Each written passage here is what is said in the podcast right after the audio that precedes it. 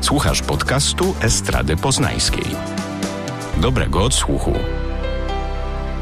Poniedziałkowy wieczór, jesienna pora, sukcesja, odcinek drugi za nami. Ja Łączymy miałem, się za, teraz... ja miałem zapowiedzieć.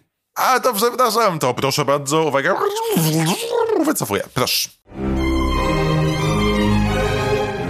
Nie spać, słuchać. Ekstra. Zapraszają Kuba i Patrycjusz. Dzień dobry Państwu. Za nami drugi odcinek trzeciego sezonu Sukcesji. Będziemy teraz się dzielić z Państwem naszymi opiniami. Ja, Kuba Wojtaszczyk i plastikowy Jezus tego podcastu, Patrycjusz Tomaszewski. Dzień dobry, jak uroczo. Bardzo się cieszę, że wreszcie się na jakiś żart zebrałeś. Pierwszy. Pierwszy od wielu, wielu odcinków.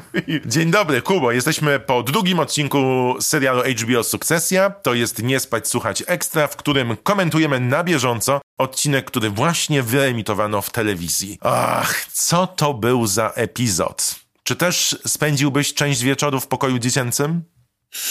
Nie, ale na pewno do tego pokoju jeszcze wejdziemy.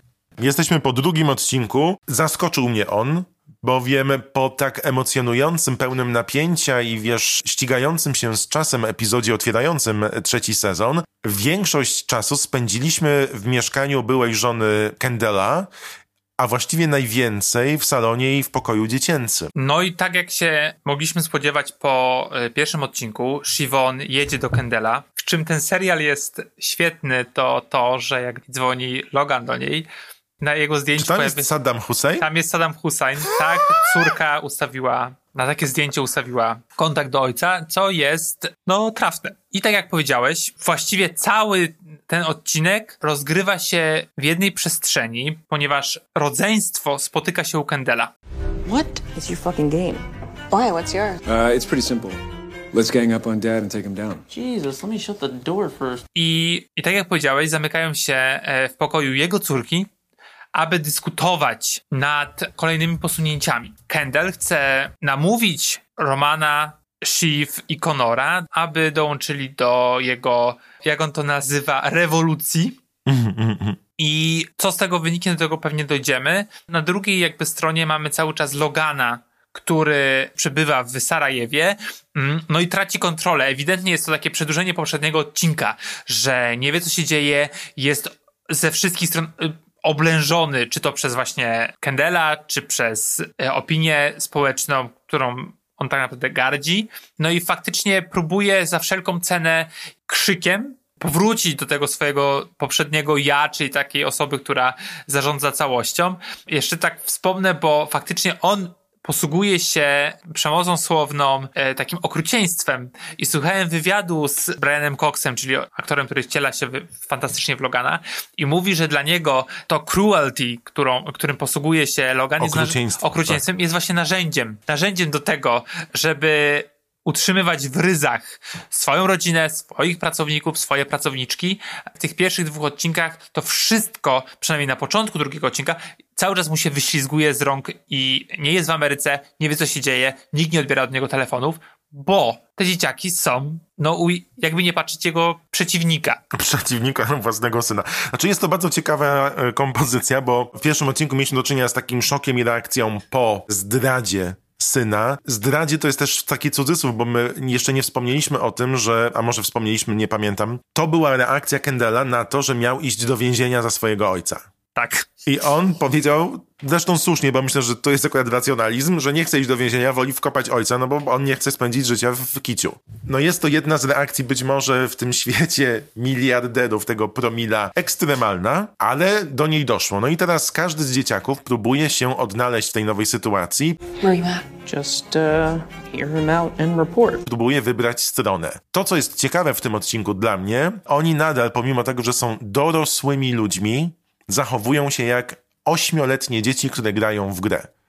I wydaje mi się, że to jest fantastyczne, że część, najważniejsze elementy tego odcinka spędzają właśnie w dziecięcej sypialni, bo to jest ich miejsce. Zachowują się jak dzieci w dziecięcej sypialni, po prostu. Oni sobie nie ufają, kłamią sobie w oczy non-stop, nie wiesz kto z kim jest, sami nie wiedzą, po której stronie mają się opowiedzieć. Non-stop to jest takie, wiesz, manewrowanie i sprawdzanie jednej opcji, drugiej opcji. Nie dosyć, że nie potrafią zaufać dookoła swojemu rodzeństwu, tam jest taki kazus, że sobie też nie potrafią zaufać, bo nie wiedzą, jak się zaraz zachowają, jak tatuś przyśle pączki na przykład. Dad sent donuts. What the fuck?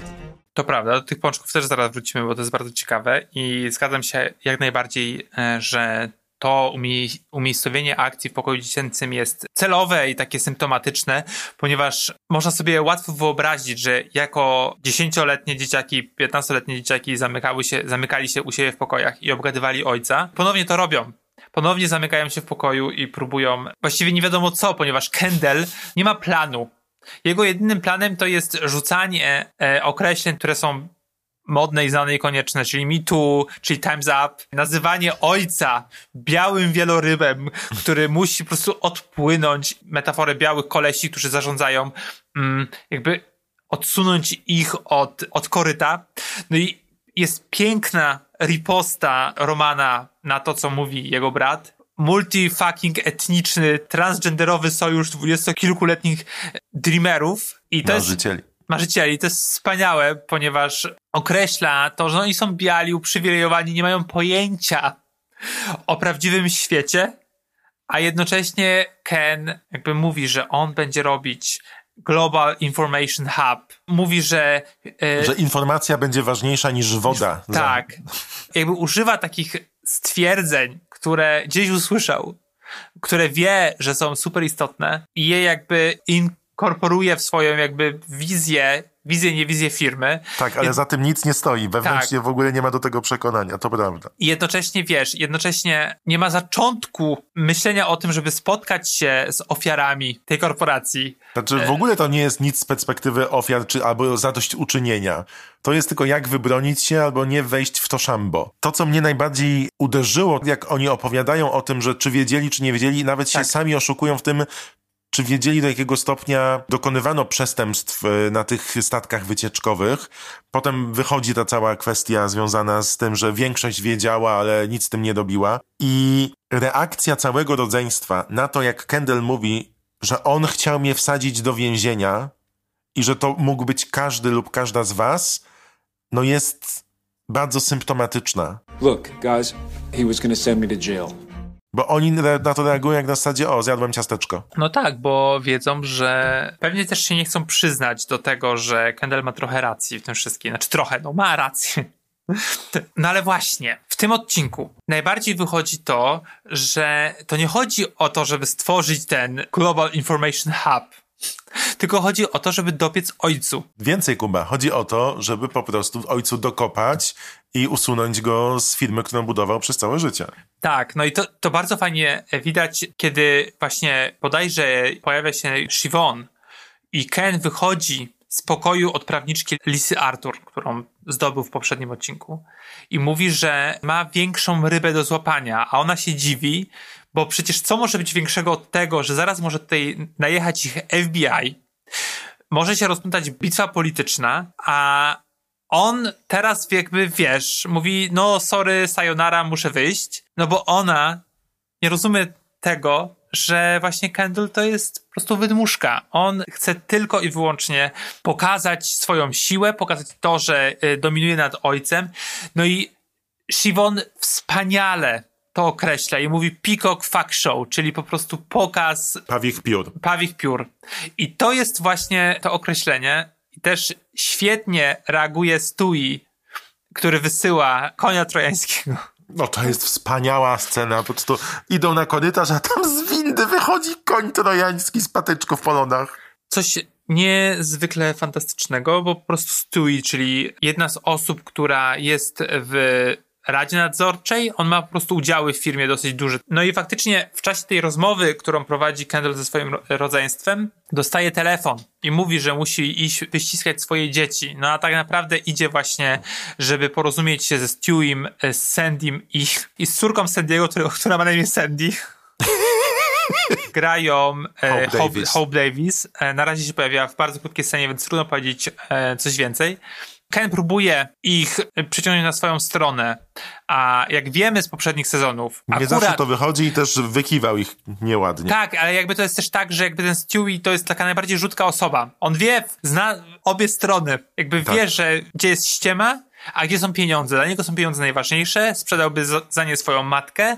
No i trudno będzie go ograć, no ale też Ken jest po prostu głupi, więc no trochę trudno będzie mu w cokolwiek Rozpuszczony uwierzyć. dziadowski bicz, po prostu. Tak. No ciekawe to jest, ja miałem takie wrażenie, nie wiem czy ty też i czy się zgodzisz, że od momentu wejścia do mieszkania Kendala Schiff mamy do czynienia z bardzo emocjonującą sztuką teatralną. Tak, tak, Jedno tak, tak, tak. miejsce, kilka postaci, potem przenosi się to do bardzo małej przestrzeni, w której od razu widzimy wszystkie cechy charakterologiczne jak na tacy. Było to dla mnie fascynujące, szczególnie po połączeniu z tą bardzo szybko przemijającą premierą. Do tego dochodzą przecież sceny politycznego układu małżeńskiego Logana, Tak, to czekaj, zanim do tego dojdziemy, to może skończmy po prostu ten, ten wątek rodzeństwa. Oni się w pewnym momencie bardzo kłócą o to, kto będzie zarządzał, że jakby znowu to jest to, że tak, nieważne... to będzie królem w, w grze. tak, tak, że to nie jest ważne dobrostan kogokolwiek, to nie jest ważne jak będzie ta telewizja wyglądać, tylko chodzi o to, kto będzie trzymał berło i kto zasiądzie na tronie. I could oversee us as CEO on paper as we shift to these spheres of influence and evaluate what is core as we move forward. So you'll oversee us.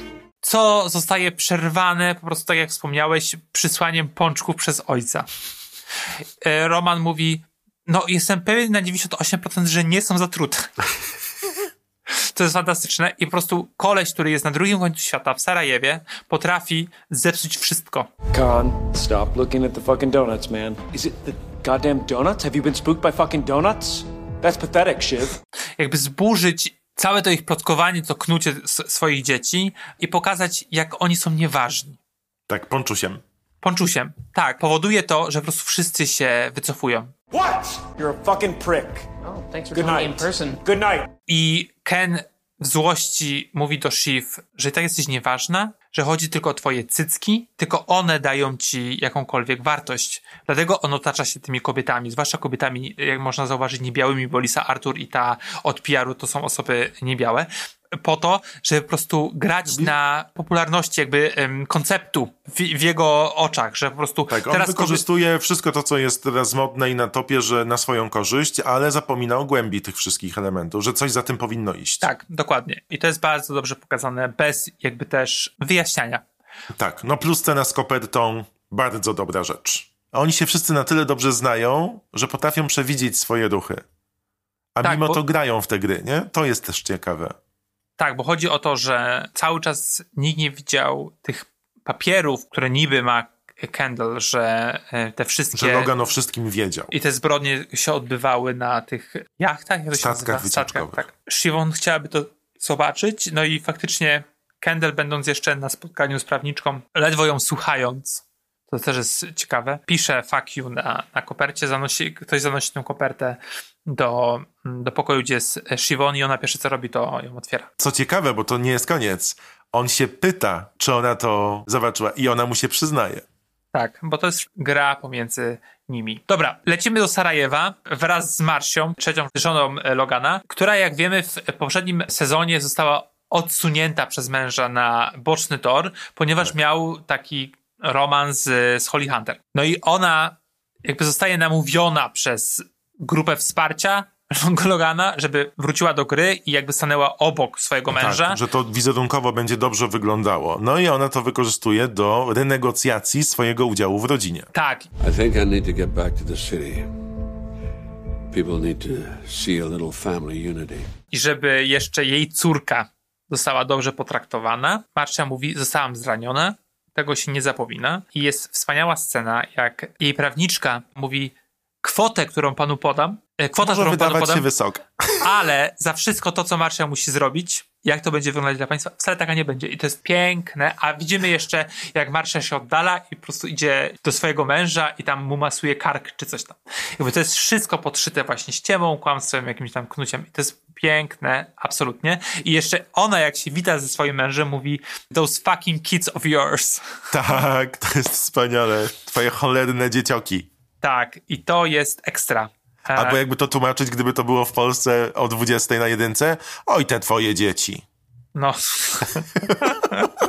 Ulubiona scena, Kuba. mało tu było takich scen, które byłyby krótkie. Faktycznie, tak jak powiedziałeś, to są takie sceny teatralne. I wydaje mi się, że całość, która dzieje się w mieszkaniu Kendala i głównie w tym pokoju dziecięcym jest bardzo istotna. Niesie ze sobą nie tylko 15 den, łącznie z tym, że cofamy się trochę w wyobraźni, w przeszłość rodzeństwa i widzimy, że zapewne w, po- w podobnych pokojach spędzali wielokrotnie długie godziny rozmawiając o ojcu. I to, jak bardzo są zagubieni, każdy z nich, że szukają oparcia w sobie nawzajem, a tak naprawdę go nie znajdują, ponieważ liczy się tylko, żeby dopiec ojcu i liczy się to, żeby zdobyć tą taką wyimaginowaną de facto władzę. Czyli twoja ulubiona scena to wszystko w mieszkaniu Kendela. Tak, tak. Ja mam trzy mini sceny. Pierwsza scena to jest jak Shivon pokazuje telefon z Saddamem Husseinem, kiedy dzwoni ojciec. Krótka bardzo scena. Druga moja ulubiona scena to jest ta, jak Shivon jest na dachu, rozmawia z Tomem a propos odsunięcia ojca od władzy. Jednocześnie kilka metrów poniżej, na innej kondygnacji dachu, Roman rozmawia z Jerry, która jest obecnie pełniącą obowiązki panią prezes. I Jerry mówi, nie ma jej lekceważyć, bo może być poważnym wrogiem. I on odpowiada na to, nie podniecaj mnie. Tak, tak, powiemy, jaki, na czym opiera się ich związek. I to jest moja druga ulubiona scena. A trzecia to jest jak prawnik odwiedza kuzyna Grega, który o poradę prawną prosi studentkę prawa, która jest po pierwszym semestrze i ona mu odpowiada, no zadzwoni do profesora. Tak, ale w końcu. A prawnik obok nasłuchuje tego i on nie wie, jak zareagować, bo nie wie, czy ma implikować się, czy ma przyjąć pomoc prawną ze strony firmy, którą jednocześnie zdradza, o czym firma nie wie. Bardzo to jest ciekawe, szczególnie jaką on jest postacią. Jeszcze mamy. Jeszcze Masz mam. inną ulubioną scenę? To łączy się z tym, kto wygrał odcinek, bo mam dwa typy. Po pierwsze, wspomniana Marsia, która wraca do gry silna, ale również mogę się pokusić o to, że jednak ten odcinek wygrywa Logan. Na początku jeszcze cały czas nie wie, co się dzieje i nie potrafi wyjść z tego chaosu, który zdrada Kendela zapoczątkowała. Aczkolwiek pod koniec jedzie już z Shivon samochodem. Mówi do niej już Pinky. Jak on Tak. mówi do Shivon Pinky, to znaczy, że zrobiła coś dobrze. Wybacza jej, że nie załatwiła prawniczki z poprzedniego odcinka. Mówi, że, że Shivon będzie nową twarzą firmy. Jerry będzie tą CEO, która będzie tak naprawdę, on to nazywa Bionicle Suit, czyli takim strojem ochronnym. Będzie ich chronić, a tak naprawdę rządzić będzie, będzie Shivon, oczywiście wespół z ojcem. I widać po twarzy Logana, że jest silny, że wraca, że wszystko dobrze się e, skończyło, ponieważ większość jego dzieci jest po jego stronie. Czyli on jest dla ciebie zwycięzcą. To zwycięstwo dzieli z Marsią. Tak, no wydaje mi się, że ona wygrała odcinek w kontekście tego, że wróciła, chciałem powiedzieć, jak Kleopatra w tym filmie z Elizabeth Taylor. Nie dosyć, że bezpośrednio powiedziała wszystkim w otoczeniu Logana, co się stało, nie miała skrupułów i poprosiła o ogromne pieniądze dla siebie i całej części swojej rodziny. I tutaj zrobiła to świadomie, bez żadnych marginesów i zapisów pobocznych. A z drugiej strony, w wojnie Kendall kontra Logan, Logan teraz jest na prowadzeniu. Nie dosyć, że opuścił Sarajewo i wrócił, ma u boku żonę, to jeszcze ma wszystkie dzieciaki poza tym Kendallem, które stoją po jego stronie. To jest ciekawe, zobacz, poprzedni wygrał Ken, ten wygra Logan, jak to będzie dalej? Kto kogo zdradzi? Znaczy, wydaje mi się, że, że to jest niemożliwe, że Kendall wygra. Ale chciałem powiedzieć, że w tym wywiadzie, którego dzisiaj słuchałem rozmowę Briana Coxa dla Ringera, powiedział, że dwa ostatnie odcinki to jest taki twist, że trudno nam sobie go wyobrazić. Uuu, ładnie teasował. Tak. To był drugi odcinek sukcesji, który możecie już ze spokojem zobaczyć. Mam nadzieję zresztą, że zobaczyliście nim, posłuchaliście naszych dywagacji w temacie rodziny rojów. Zapraszamy na kolejny regularny odcinek Nie spać słuchać w niedzielę i Nie spać słuchać ekstra w poniedziałek. Dzięki i Do do, zobaczenia. Do usłyszenia. Do zobaczenia. Dnia nigdy nie wypuść z rąk. Los zaśpiewa ci nowy song. Pa! Pa! Producentem podcastu jest Estrada Poznańska. Więcej na estrada.poznan.pl